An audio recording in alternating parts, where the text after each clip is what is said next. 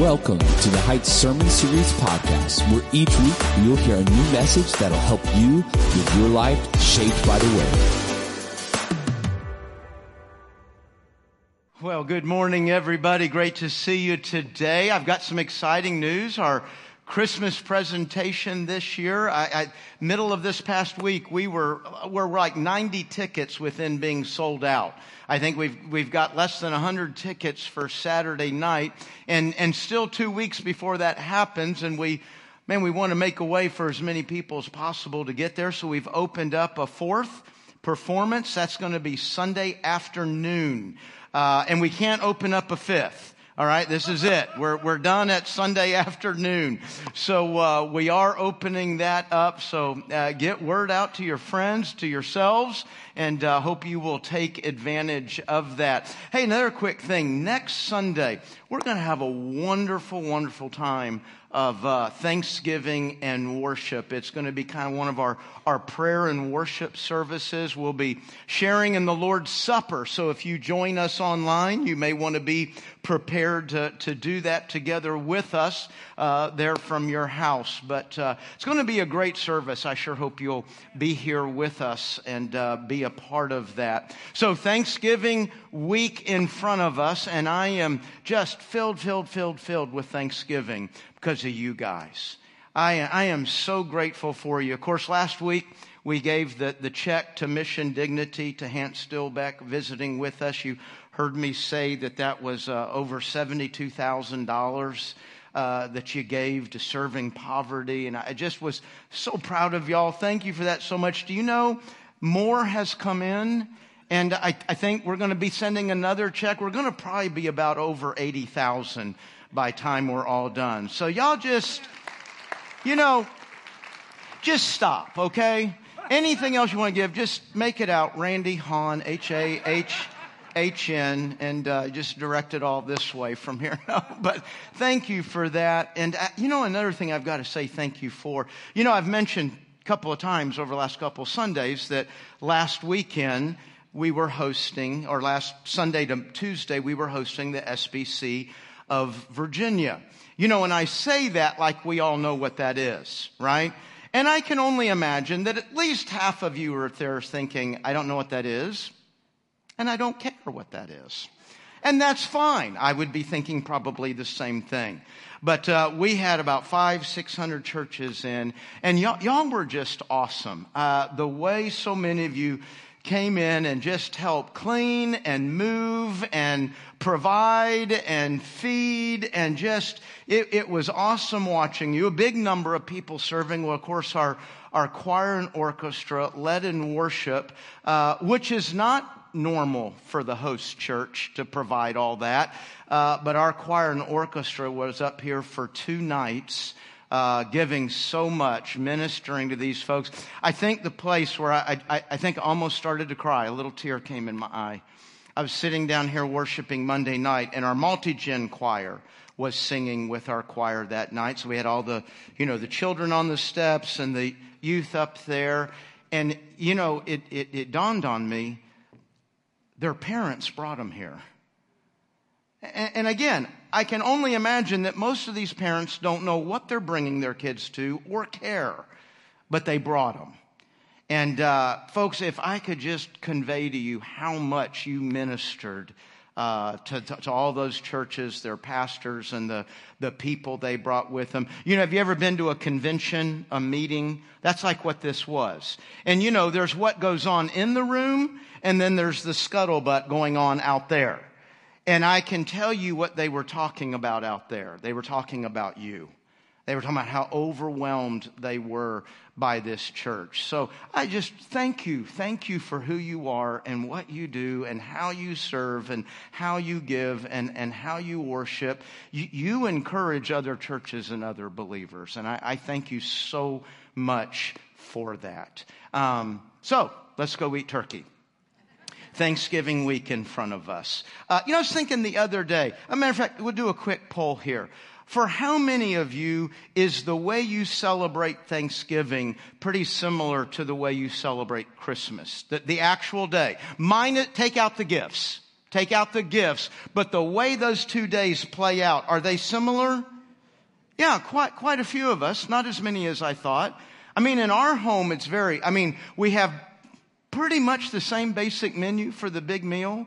We have the same breakfast before the big meal.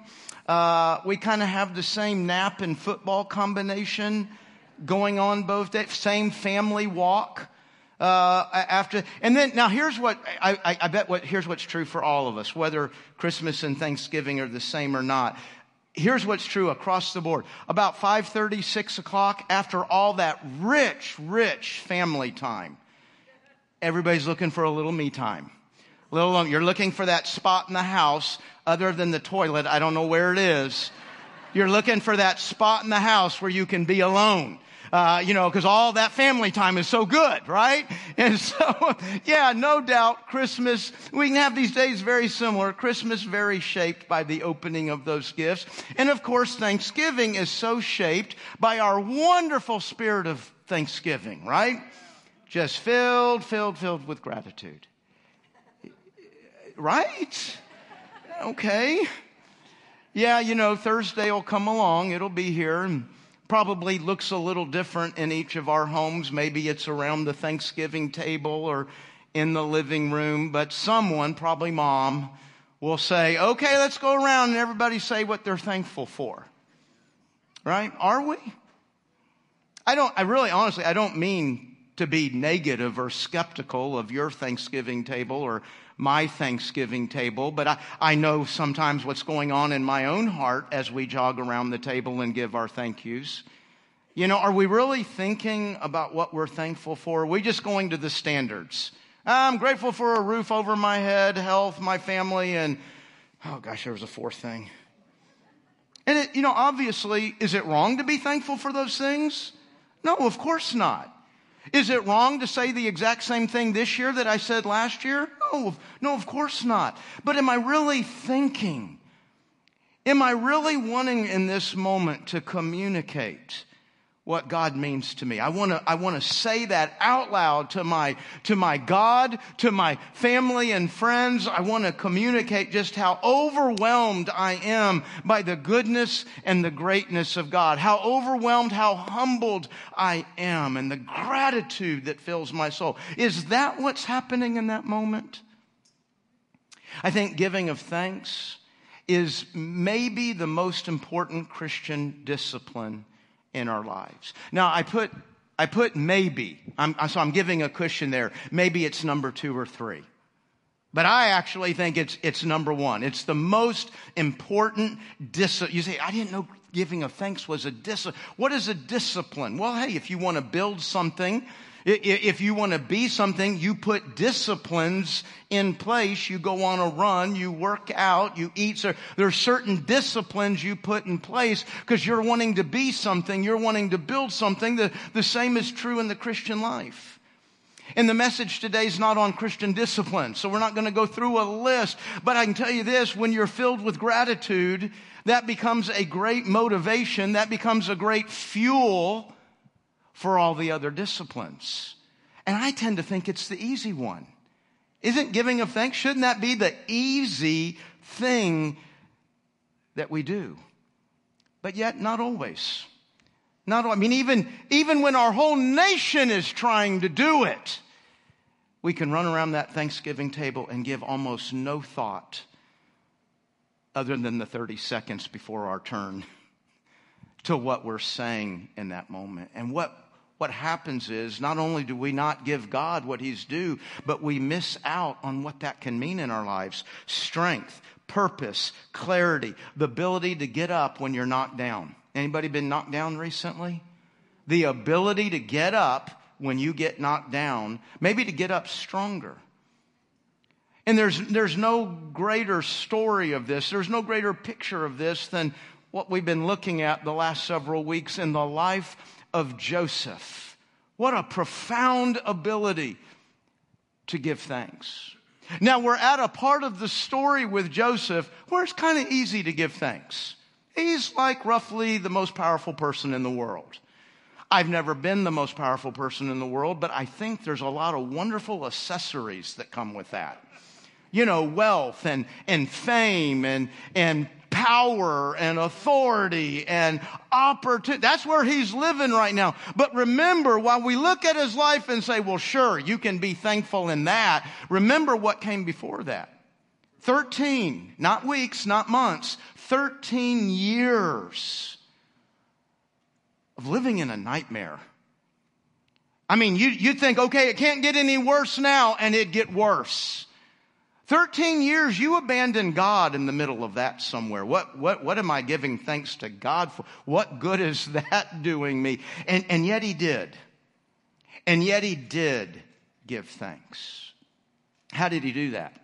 Well, that's what we're going to try to understand today. So open up your Bibles with me to Genesis chapter 45. We're going to look at two chapters today. We're going to look at a passage in chapter 45 and then a passage in chapter 50. Now, if you're new to our church, welcome. We're sure glad you're here with us. Maybe you're already in town for Thanksgiving and with family. Whatever brought you here, we're, we're glad you're here. So how do I describe what you've just walked into? You walked into the last five minutes of a three and a half hour movie. I hope you get it. we, we have been studying Genesis since the Sunday after Easter. Today is the 26th message uh, that we have been in Genesis. Now, I think the message will stand kind of on its own and you can get something out of it, but we are glad you're here. I always like people to know, uh, you know, why we're opening to the passage that we're opening. And, th- and that's why. We have been in a series on Genesis and we are finishing it today and going to just profoundly have reason to give thanks and praise our God for his final word to us in Genesis. Let's look there, chapter 45. And uh, I think I read a part of this passage last time. Chapter 45, let me begin in verse 1. Joseph could stand it no longer. There were many people in the room, and he said to his attendants, Out, all of you. You can say that when you're the most powerful person in the world. Get out! so he was alone with his brothers when he told them who he was. And then he broke down and wept. He wept so loudly the Egyptians could hear him, and word of it quickly carried to the Pharaoh's palace. I am Joseph, he said to his brothers. Is my father still alive? But his brothers were speechless, stunned, stunned to realize that Joseph was standing there in front of them. Please come closer, he said to them. So they came closer. And he said again, I am Joseph, your brother, whom you sold into slavery in Egypt. But don't be upset and don't be angry with yourselves for selling me to this place. He just let him off the hook, didn't he? He, I mean, he had him right where he wanted him and he just straight up let him off the hook. It was God. Oh, wait, what? Oh my gosh, he took all the responsibility off of them and he put all the responsibility of, on God. Don't be upset. Don't be angry with yourselves for selling me to this place. It was God who sent me here ahead of you to preserve your lives. This famine that has ravaged the land for two years will last five more years, and there will be neither plowing nor harvesting. God has sent me ahead of you to keep you and your families alive and to preserve many survivors. So it was God, eh, second time he blames it on God. So it was God who sent me here, not you. And he is the one who made me an advisor to Pharaoh, the manager of his entire palace, and the governor of all of Egypt. Okay, we'll stop there and, and go ahead and turn to chapter 50. Now, if we had kept reading in chapter 45, what you would hear is Joseph tell his brothers, go home, that's Canaan, Go back to Canaan. Don't worry about your stuff. I'm going to give you, I'm going to give you everything you need. I'm going to, I'm going to give you better than what you have.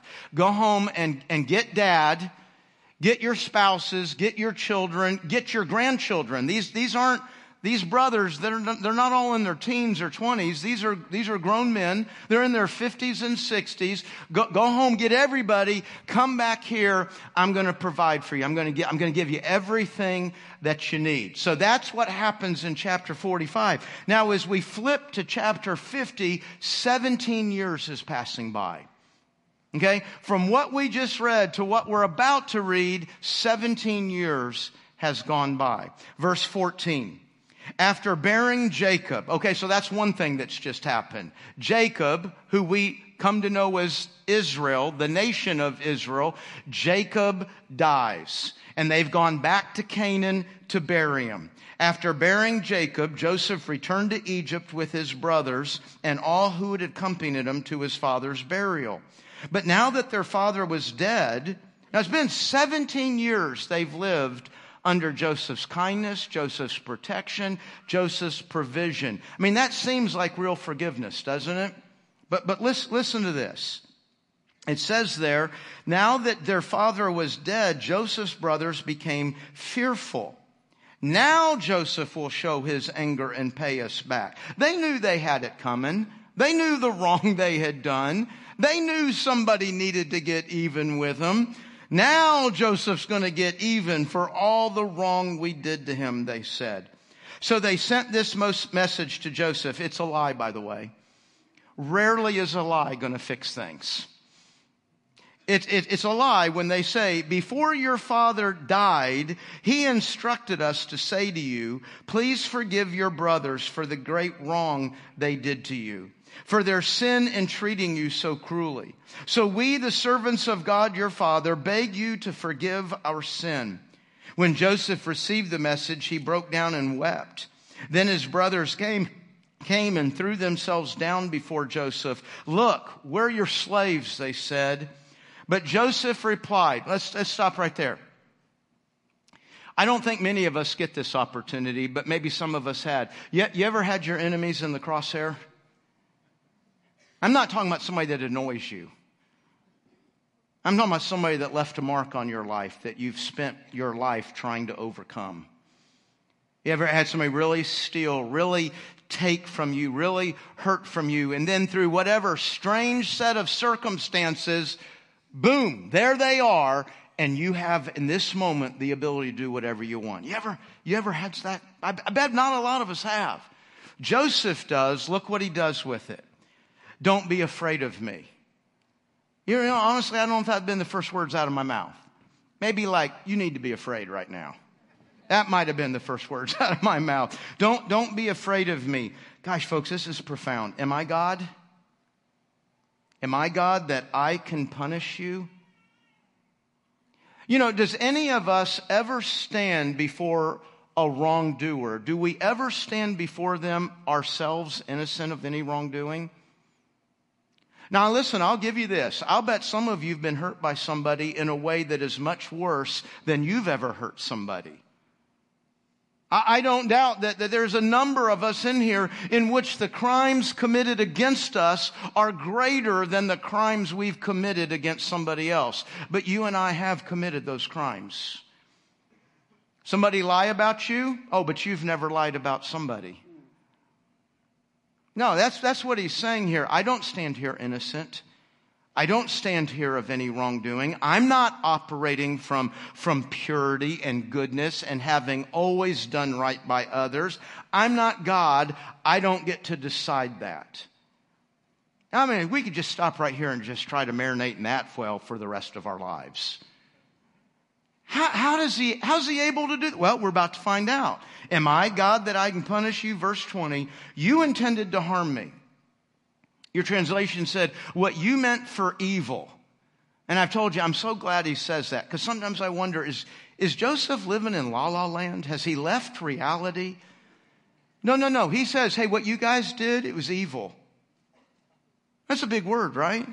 Hey, what you did was evil, but there's something bigger than you, and there's something bigger than the evil that you did. You know, this is just as true for every one of us in here, and any evil we have dealt with, any evil that we are dealing with. What you meant for evil, God meant for good.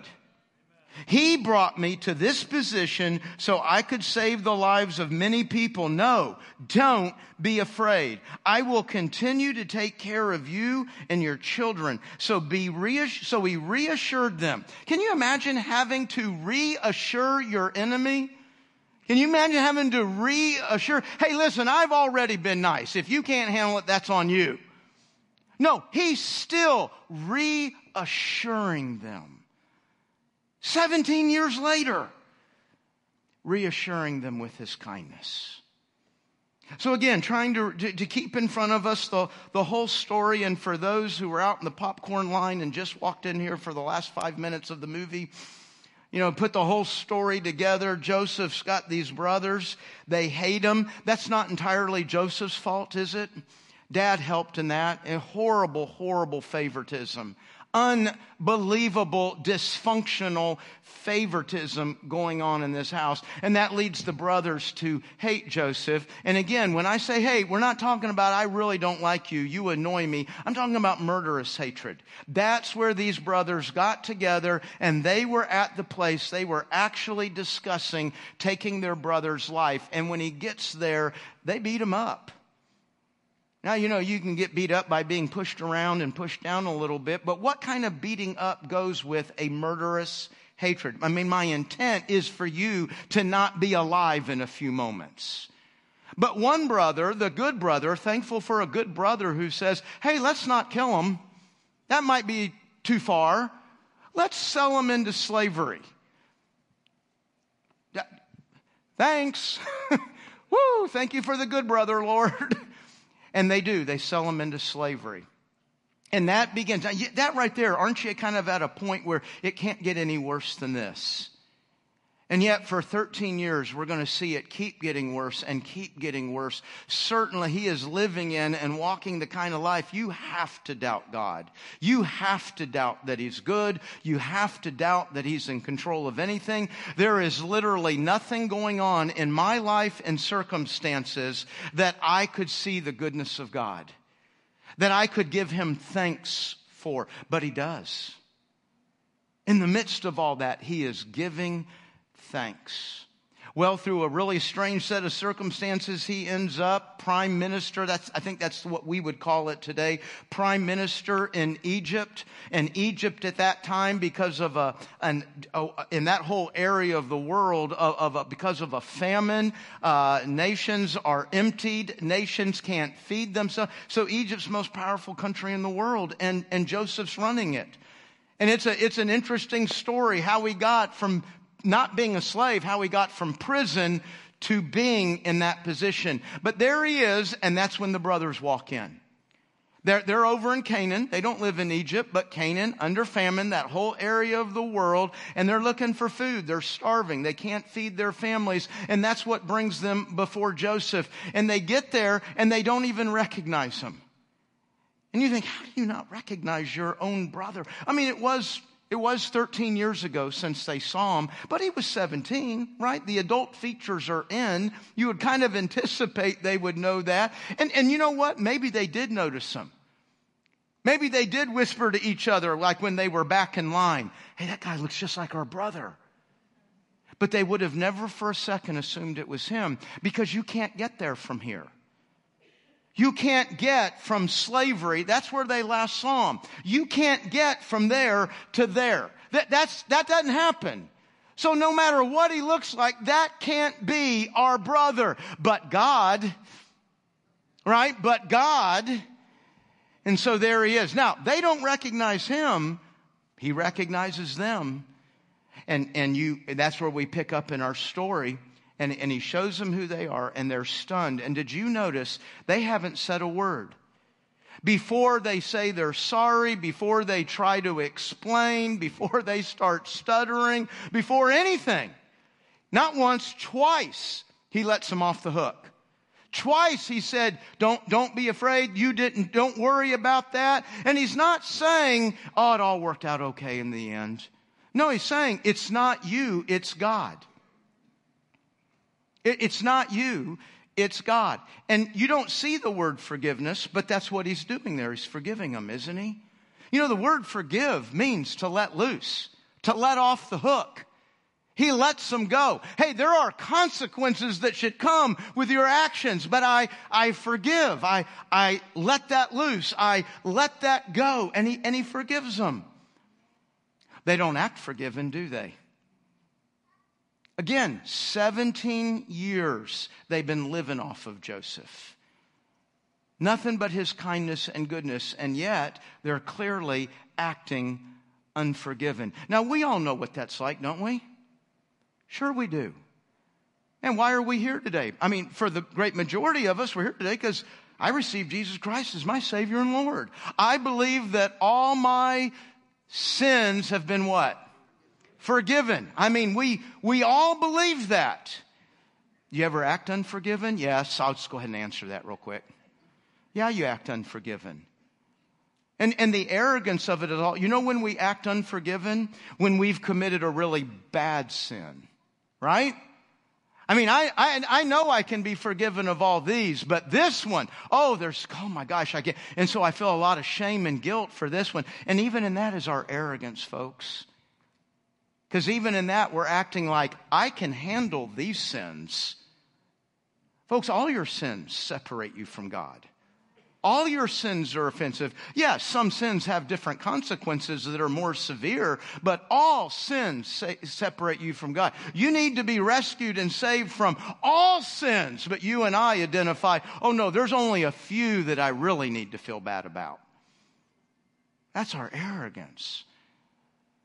But we act unforgiven. You know, I want to make a comment today. Something I've thought of this week in, in studying Joseph's life and thinking about the scriptures and, and all that goes with this word, it's the word forgiveness. I've had a thought, I've been thinking about it a lot, and uh, I want you to go home and I want you to think about it, and I want you to prove to me that I'm wrong or help me know that I'm right. Because I'm going to make a big, I promise you've never heard it before. Your entire life is shaped by forgiveness. There's not one millimeter of you that is not built and shaped by your experience with forgiveness. Now there's, there's two experiences with forgiveness, right? There's receiving it and there's giving it. When I don't rightly receive it, like the brothers, I'm operating out of fear. Why am I operating out of fear? Because my life is shaped by shame and guilt. And if I do not receive it, guess what? It's real hard to give it. And because I don't give it, then my life is shaped by hate and anger. I would like to suggest to you that every life in this room, every life online, and all 8 billion others of us walking around, everything you do every single day of your life and every single relationship is shaped by shame and guilt, hate and bitterness. Now, I got to imagine there's a few people going, I, I, I'm pretty happy all this week. I'm not talking about whether you're happy. I'm not talking about whether you had fun. I'm not talking about if you have relationships that you enjoy. I'm not talking about if you said thank you. Do you realize shame and guilt, hate and bitterness are such the norm in our lives, we only feel them when they get really, really out of control. But most of the time we got them under control. And so out of shame and guilt, I enter into relationships. Out of hate and bitterness, I enter into relationships. And that's why you trust them and don't trust them. That's why you will do almost anything to get their approval, even let them take advantage of you. There's just a couple of examples guiding all of us, and those words are why. Everything is related on forgiveness. Think about that this week and prove that I'm wrong. Shame and guilt, hate and anger. And Joseph profoundly has the ability to forgive. No lesson. He, do, he doesn't have to. Now, you do get the wrong you did, right? I got just a couple of points here I want to make. None of that. No giving, no getting even immediately, not just words of forgiveness, but a lifestyle of forgiveness. And here they are going, hey, dad said, dad said, you know, which brother? Was it all of them at the same time or did one brother have the, oh my gosh, he's going to kill us? And he got the other brothers to believe it. And so then they make up this story and hey, dad said, you better forgive us. And then Joseph responds in that moment with, I think one of the three or four most important sentences in the whole Bible. That's a personal opinion. But I think one of the three or four most important sentences in the entire Bible, Genesis 50 20, what you meant for evil, God meant for good. What, what you meant for evil, it was evil what you did, by the way, and it spun my whole life out of control. What you meant for evil, God. That, that's a profound line.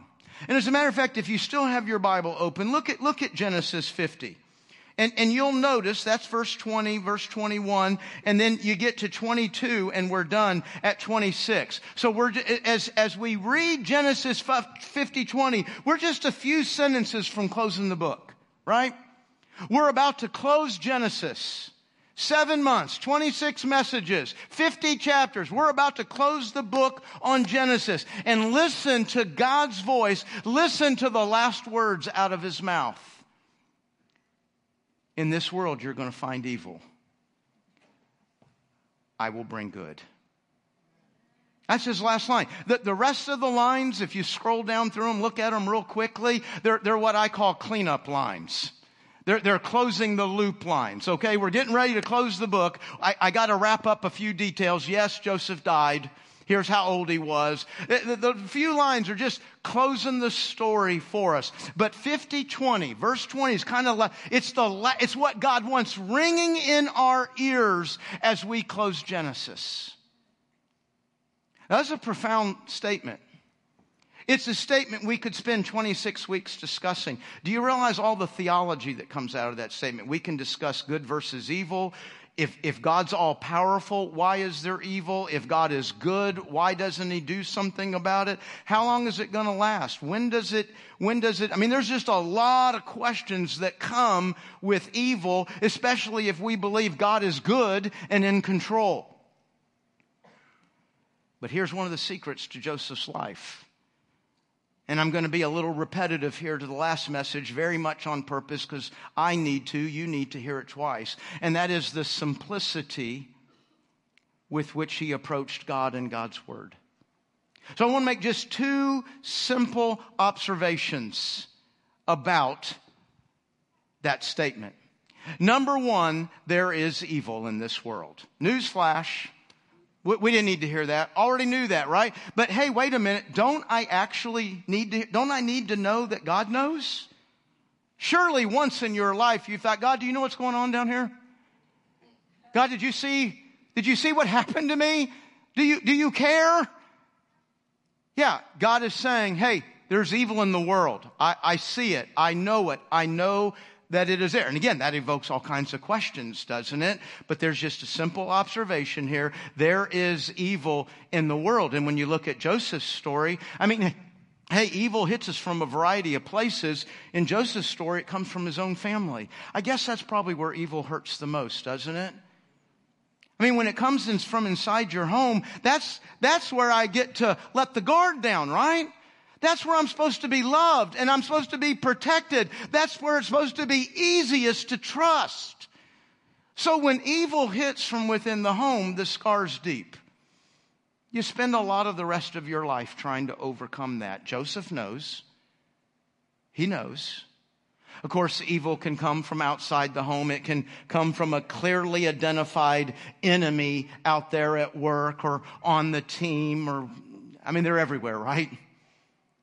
And sometimes we can't put a face on it. It's just like, I don't know, vague force or whatever. Man, there's just evil out there. there there's evil in this world.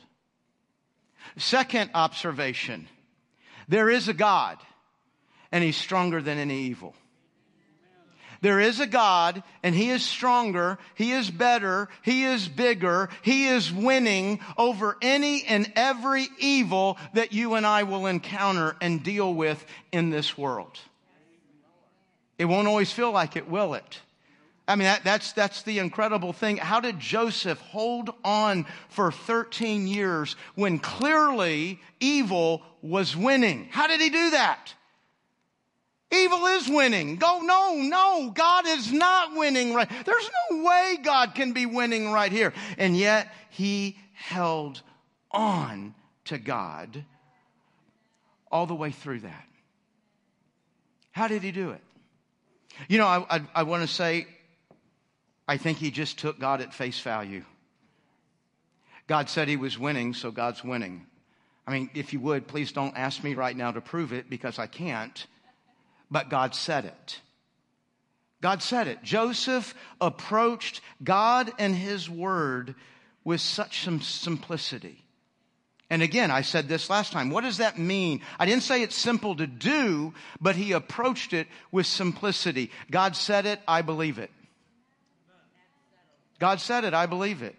And, and here's how profound that is. Ch- chapter 41 is a good illustration of this. God is speaking to Joseph through the Pharaoh, through a dream. And in this case, it's about the future. Hey, it's what, it's what the next seven years are going to look like, and then the seven years beyond that. And then, and then Joseph says to Pharaoh, now if I were you, here's what I would do. I mean, how do I really know what's going to happen?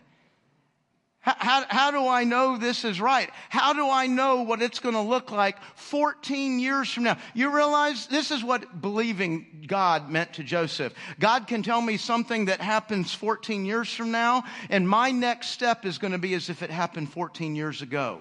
It's a fact. God said it, I believe it. God said it, I'm going to do it. God said it, I'm going to respond accordingly. God said it, I'm going to obey. Because God doesn't just give information about the future, God gives information about you and me and how to respond as we move toward that future. And He says, hey, here's things you need to be and do, and here's some things you don't need to be and do. And for Joseph, that settled it. And we watched him, remember? We watched him obey God, and it cost him. I mean, we know the Bible says obedience brings blessing, and it does. God didn't say it would bring blessing five minutes later. Sometimes, and I imagine a number of you in here have experienced it, sometimes when you obey God, the next moment is going to cost. It's going to cost. But God said it, I believe it. God said it, I'm going to act accordingly. I'm going to beg. God said it, I'm going to trust it. What's the difference between trusting and believing? I can believe God said, Thou shalt not lie. That doesn't mean I'm not going to lie. I can believe that God said, Thou shalt not lie, but in this moment, I don't trust that God really knew what he was talking about. I mean, yes, in general, God does, but if God knew in this moment right here what I'm experiencing and what telling the truth is going to do, clearly He would not have told me there. See, I don't trust His knowledge. I don't trust His goodness. So, no, I'm going to go ahead and lie here, God, because we both get it. That's, that's what I need to do.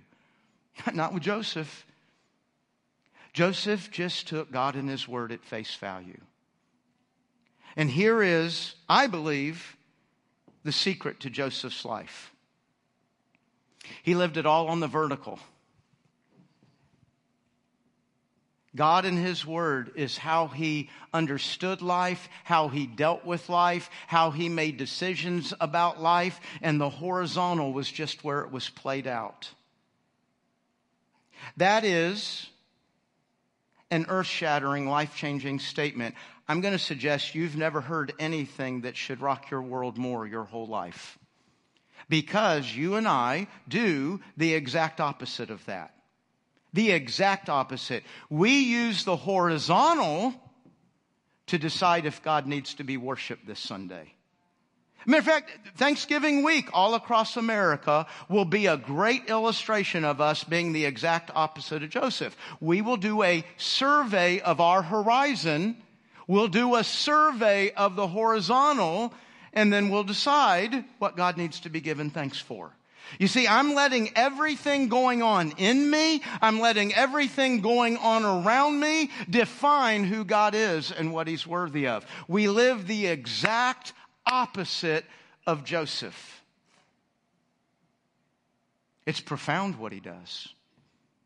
You know, if you begin the story, Genesis 37, read it all the way to 50, there's two words you won't see thanksgiving and forgiveness.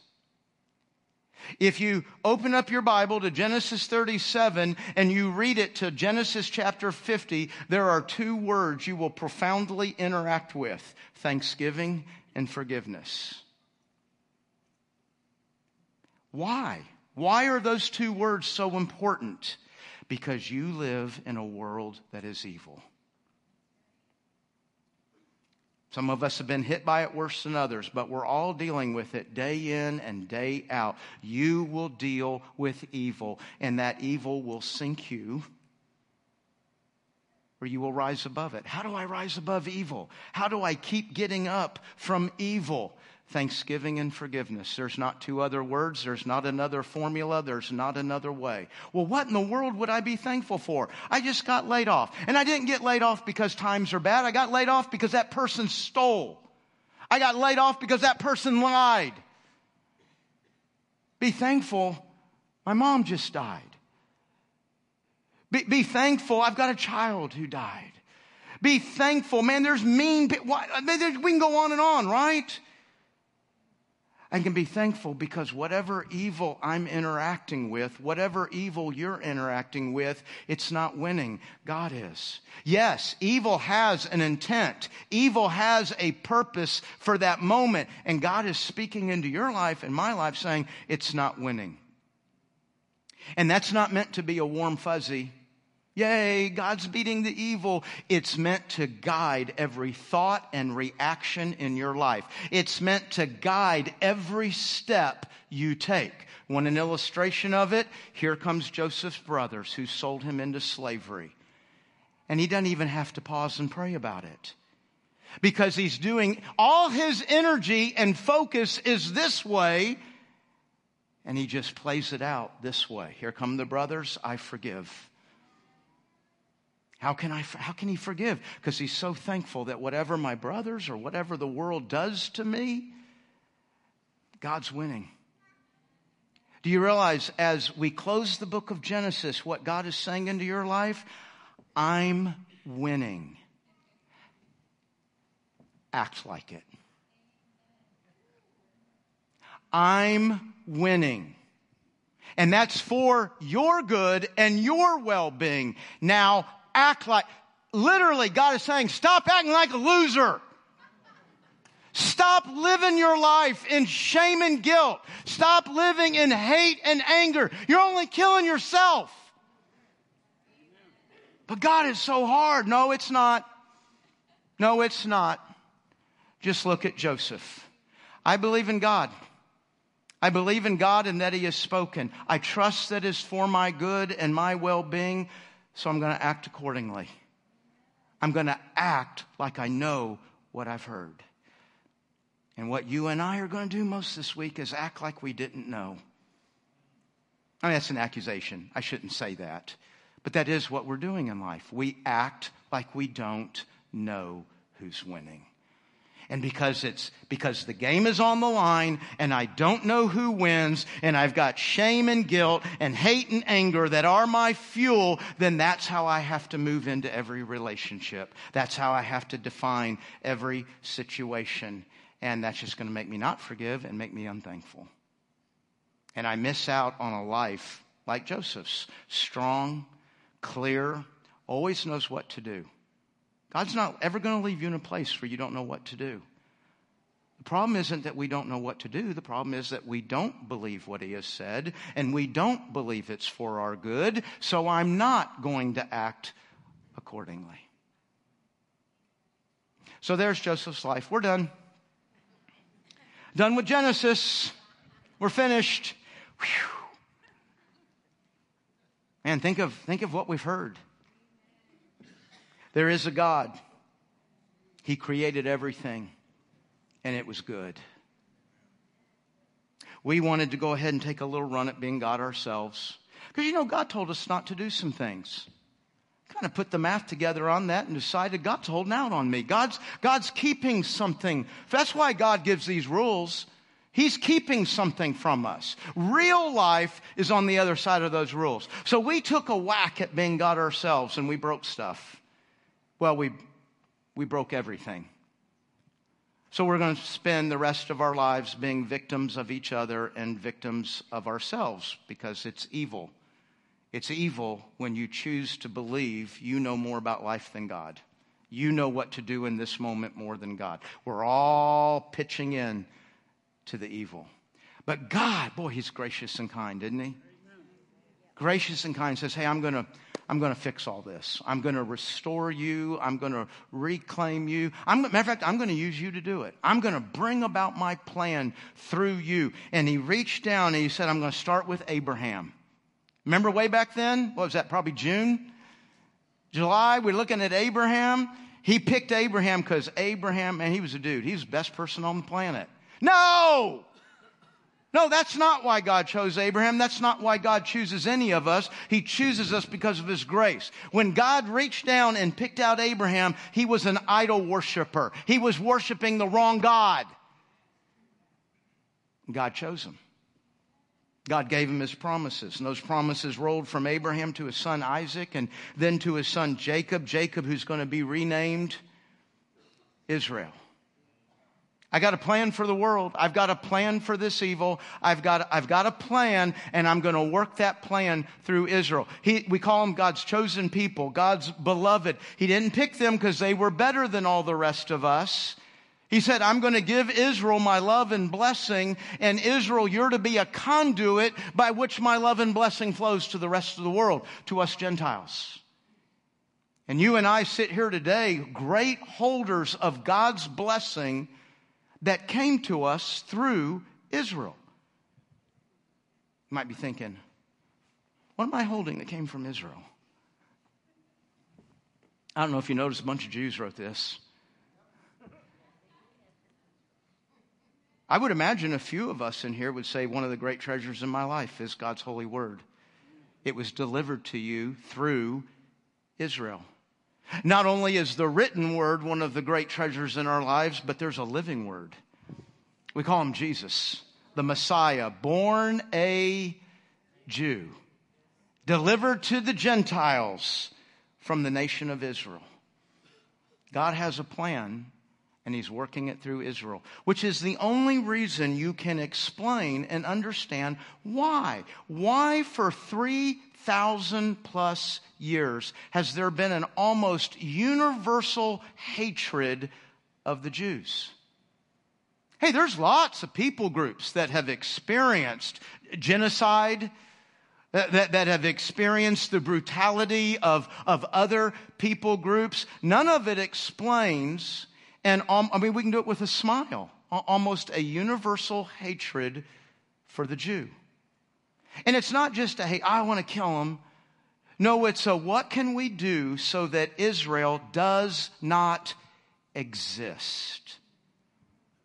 Where does that come from? Satan. It's satanic. Satan knows he can't defeat God, but he's arrogant enough to think, I'm going to keep trying. Satan's, guess what? He's smarter than you and me. He knows the key role that Israel plays in God's plan. So Satan is trying to motivate, trying to fuel an end to Israel, because then God's plan will fall apart. To which God says, Hey, y'all, I'm winning. I, I, was, I was winning at the cross. I was winning when Hamas attacked Israel. I was winning when the evil touched your life. I am winning. That's how he, that's how he closes the book of Genesis. You broke everything. You're going to experience a lot of evil. I'm going to get you back. And I'm going to win. And when I win, you win. Act like it. Now, I'm not saying this is the only way to act like it, but here's, here's certainly a very significant way to act like it give thanks. When you're losing, when you're sold into slavery, when you're falsely accused, when you're imprisoned, and when you are forgotten, and you experience those things for 13 years, you look up to heaven and you say, Thank you, God. I can't make a bit of sense out of the horizontal, but I don't need to. All I need is the vertical. You win, and I will win, so I will keep walking with you. And what did we see? Remember, I showed you one day five different passages. No matter how bad his life got, people around him said, Man, the Lord's with that dude. How could they keep saying the Lord was with them? Forgiveness and gratitude. Let's pray. Father, thank you for Genesis. Gosh, there's a lot there, Lord. A lot for me to believe, a lot for me to understand, a lot for me to respond to, a, a lot for me to act like I've heard you speak. God, if I could just get your last line down in this book, if I could, if I could just get that one, Lord, whatever evil means out there, whatever evil is doing, you're going to use it for good. Good in your plan, good in your world, good in me. God, I thank you for that reason alone. When I survey the horizon this week and gather around the Thanksgiving table, if but nothing else, I can say,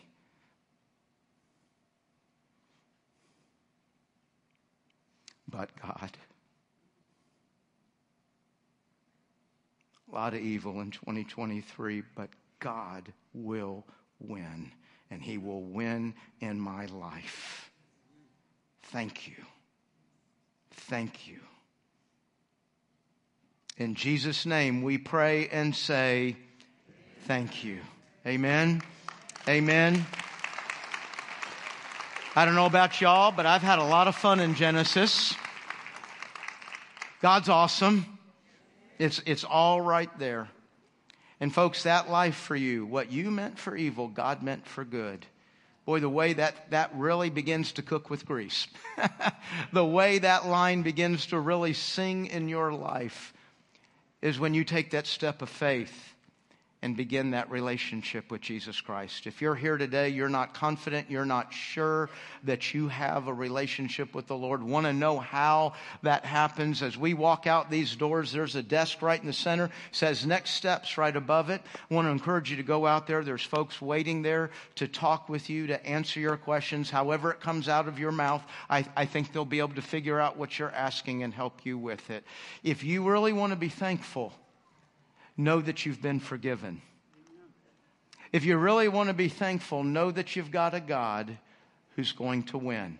And you realize he's really saying, act like a winner. Act like a winner. And in Christ, in Christ, you can. Maybe you've got questions about following the Lord in believer's baptism or becoming a member here at the Heights. You can go to that same desk out there, ask those questions, and uh, they'll help you with that. Thank you for being here today. Thank you for all of you. We journeyed together through Genesis. Uh, next week, special Thanksgiving service, message, time of prayer and worship, and then we'll start a Christmas series right at time for Christmas. Amen. Amen. Thank you guys so much for being here. God bless. Have a great day.